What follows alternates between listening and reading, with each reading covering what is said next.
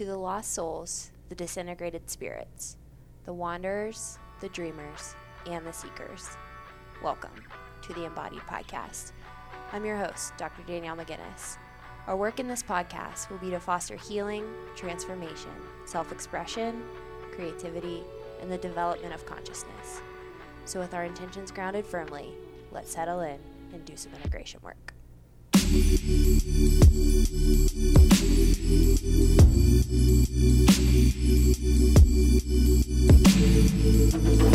Sunday, and welcome back to another episode of the Embodied Podcast. If you guys are loving what you're hearing on the show, I would really appreciate it if you sliver to iTunes, dropped a five star rating or a written review. Those reviews and ratings help organically grow the show and get the show into more ears and more souls across the world. If you have already done so, thank you so, so, so, so much. Just a reminder before I kick today's episode off. Tonight, November 14th, is the last day to register for my fiance Rick and I's next book club. We actually kick off tonight at 7 p.m. Eastern Standard Time. So if you've been on the fence about joining the book club, we are unpacking the books He and She by Robert Johnson, who is a Jungian author and scholar, and we will be diving into masculine and feminine psychology via the Grail myth and the myth of Psyche and Eros. So if you are looking to join a community that is interested in conversations of of depth and myth and psychology and really just looking for interaction in a community that is supportive of your creative musings, then feel free to join us. If you go to the link in the show notes, you can grab that last minute sign up. It is pay what you want, so you get to choose the price based on what feels good for you. And we would love to see you there. On today's show, I want to read a Marion Woodman quote. This is one of my favorite Woodman quotes. She says, Until the ego feels its own despair, there is little motivation to change. I think what she is asserting here is that the ego is becoming relativized to the greater forces that influence the psyche. So, relativization is the act or result of making something relative regarding as a relative rather than an absolute.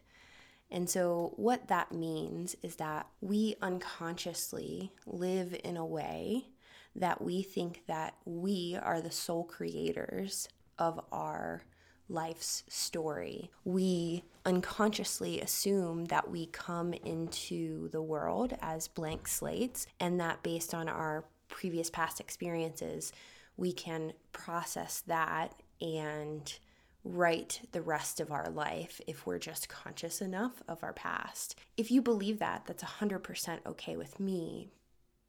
What I'm asserting in this podcast, and I think what Marion Woodman is asserting, is that there are unknown, mysterious, unseen forces that influence the way that we perceive, the way that we behave, the way that we relate to the world.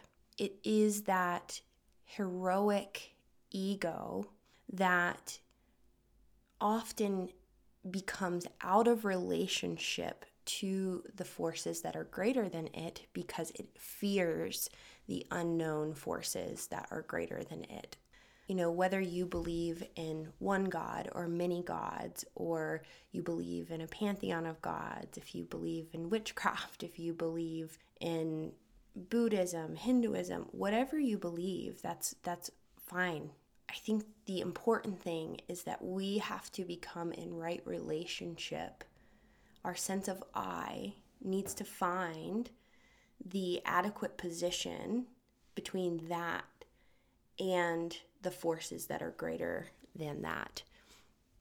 So, again, I'm going to read the quote Until the ego, so your sense of I, feels its own despair, the etymology of despair is to come down from hope, come down from hoping, there is little motivation to change. And so I think that when we unconsciously are living in this place of hoping that our lives will will turn out in a way that makes us happy, that makes us fulfilled, that keeps us in our nice little floaty cloud of heroics. And I think it is until we feel the death of the hero, we come down from that hope coming from an externalized, whether it's God, whether whatever it is that we're hoping outside of ourselves, and feeling that coming down, I think that is when we can meet whatever shows up in that place, and we can meet that with a position of curiosity and a willingness to explore our relationship to that and our position to that I think that's where spontaneous hope enters. It's not this artificially created hope that is based on an external image. I hope my partner gets back with me. I hope that God hears my prayers. I hope, etc., etc. Rather than going inwards and going down and feeling the depths of what is occurring within your psyche. And when that happens, this spontaneous hope comes in because you start to see your perhaps your calling, what you're here to do in the world based on the experiences that are happening within. And I think that many of us live our lives prioritizing rationalizations of the ego rather than creating relationships with the wisdom that's happening within the psyche. So these emotions that are knocking on the ego's door, waiting to be felt and to be consciously experienced.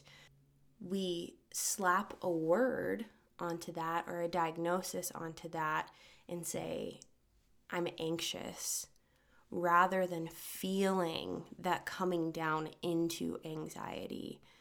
Oftentimes, we can find ourselves kind of sidestepping ego despair unconsciously when we find ourselves thinking only in solutions we can find ourselves prioritizing the needs and demands of everyone else around us with disregard for our own needs. We find ourselves making unconsciously making decisions based on what we quote unquote should do, or having a conditional relationship with our emotions so, meaning that if the emotion doesn't necessarily automatically make sense of where it fits in the psyche, we begin to unconsciously invalidate that experience. And we have to ask, like, why? Why would we do that? Well, we didn't necessarily learn how to adequately navigate strategies of emotional regulation to meet our emotions for what they are and see the information that they're trying to inform us of. We probably had high expectations placed on us at a young age, so we repressed our feelings to become who and what we needed to to receive love and validation. We might have had performance based validation meaning that if we are academically or athletically successful, we are accomplishing things in our careers, and that was the only form of validation that we were receiving, that can become an unconscious habitual experience for the ego, and anything outside of that feels foreign and other and scary. That is very typical of um, hustle culture but also we don't see the importance of turning towards our emotions. We don't see the wisdom in our emotions because archetypally the hero is at odds with those those deeper aspects of the psyche and you know in the typical hero myth when the hero goes down and faces the dragon the the story is to slay the dragon. So if we play that out when it comes to turning towards the experience of our inner emotions, The heroic ego wants to slay those emotions, to conquer them, to overcome them, to get past them. And where we're headed collectively, I think the type of consciousness that is being invited to us is for that hero to feel its own despair, to be in that environment long enough to be cleansed and to be reborn so that a creative matrix can come through, that we have a flexibility about the way that we navigate the upper and lower realms. Many of us out there, including myself, have lived in this way for most of our lives, the, the way of the hero.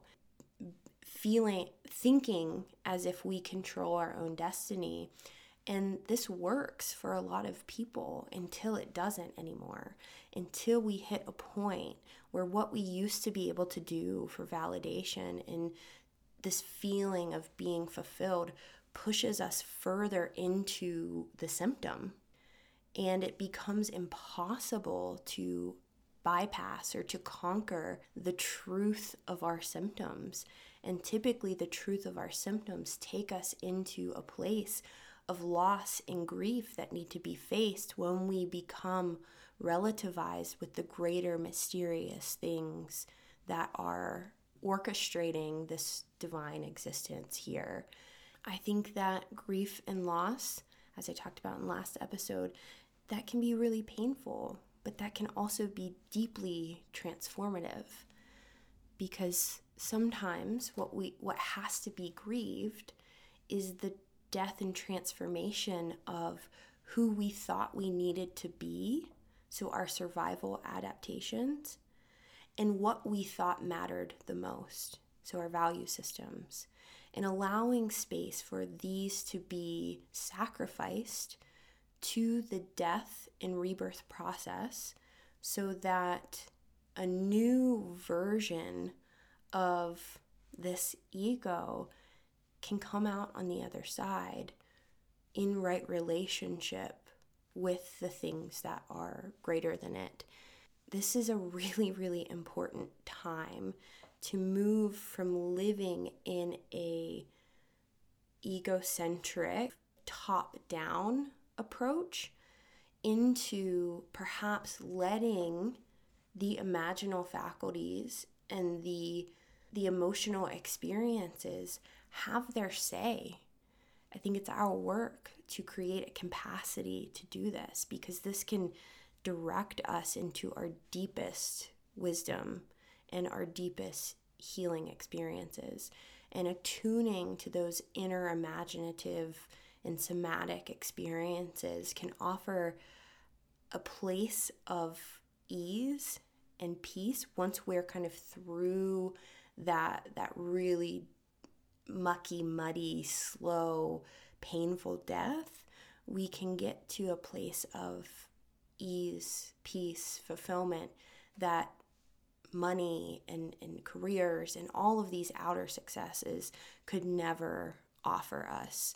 And I think it takes radical courage to shift from hustling for your worth as the heroic ego to settling into the wisdom that has always been there.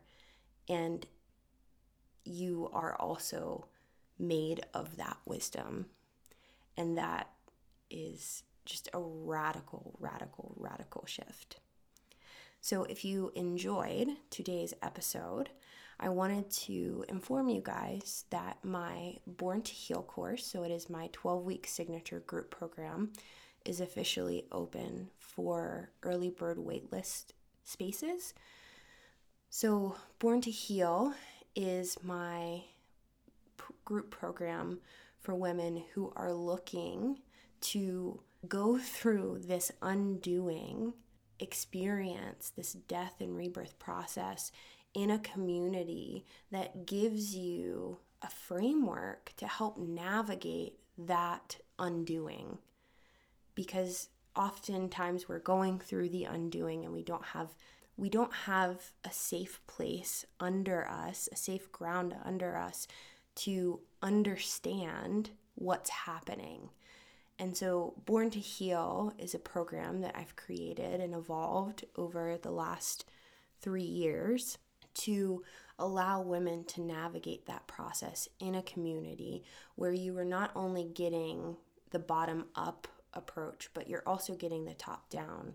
So the program laces in a lot of psychological foundations so that those of you who have lived in a top down way that like to use the mind can slowly, slowly, slowly come down into the body and integrate all of these things that are transforming, the things that are shedding, the things that are creatively alchemizing within you. So, if you are interested in joining the January 2022 cohort, you can head to the show notes and find the link to hop on the early bird waitlist. And I would love to see your application and we can hop on a call and see if the course is right for you. Other than that, we will chat on Thursday. Bye, guys.